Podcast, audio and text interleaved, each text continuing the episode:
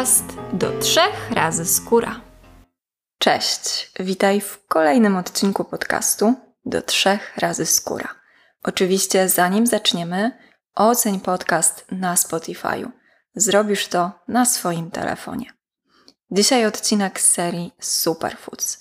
Do powstania takich podcastów zawsze inspirują mnie produkty, które mam w kuchni, te, których regularnie używam.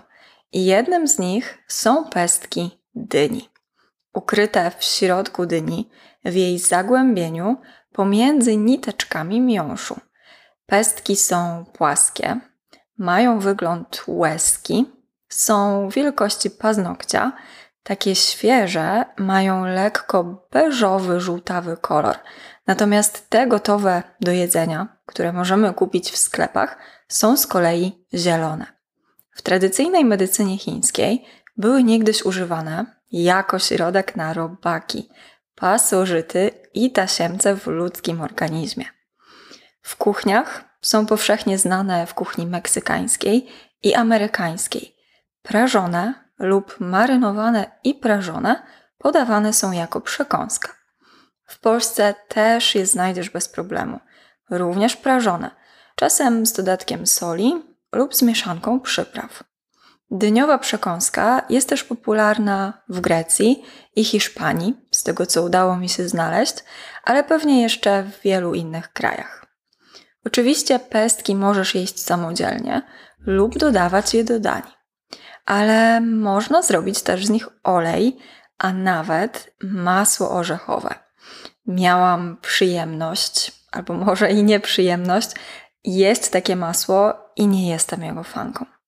Jeśli chodzi o zawartość witamin i mikroelementów, które znajdziesz w pestkach dyni, to są to białko, błonnik, niacyna, żelazo, cynk, mangan, magnez, fosfor, wapń, sód, potas, miedź, ryboflawina, kwas foliowy, kwas pantotenowy, kwas linolowy, oleinowy, witaminy z grupy B, B1, B2, B3, B5 i B6, ale też takie witaminy jak witamina C, E, K i A, lecytyna, fitosterole i antyoksydanty.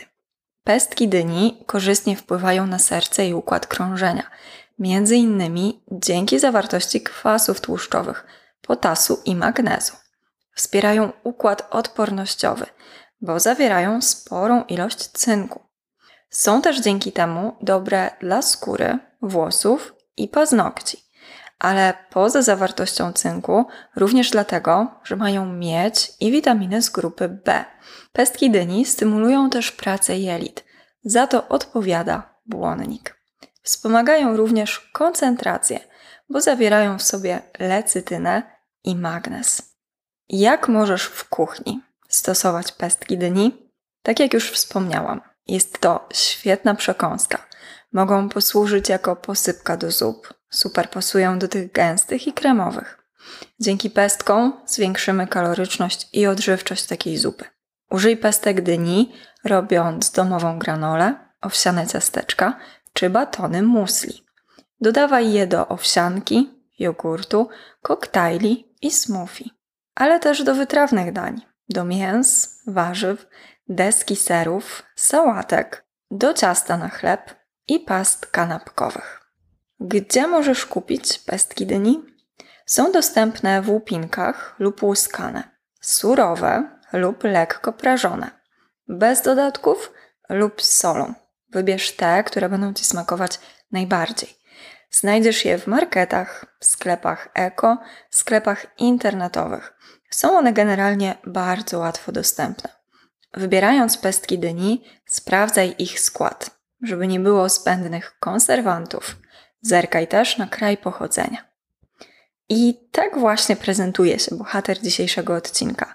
Ja pestki dyni bardzo lubię. Najczęściej używam ich do zup i sałatek. Czasem jem je jako samodzielną przekąskę. Wolę te prażone i lekko solone. Najczęściej kupuję je po prostu w Lidlu. A ty lubisz pestki dyni? Jakie mają zastosowanie w Twojej kuchni? Koniecznie daj znać, a tymczasem Dzięki za dziś i do usłyszenia w kolejnym odcinku. Pamiętaj, aby ocenić podcast na Spotify.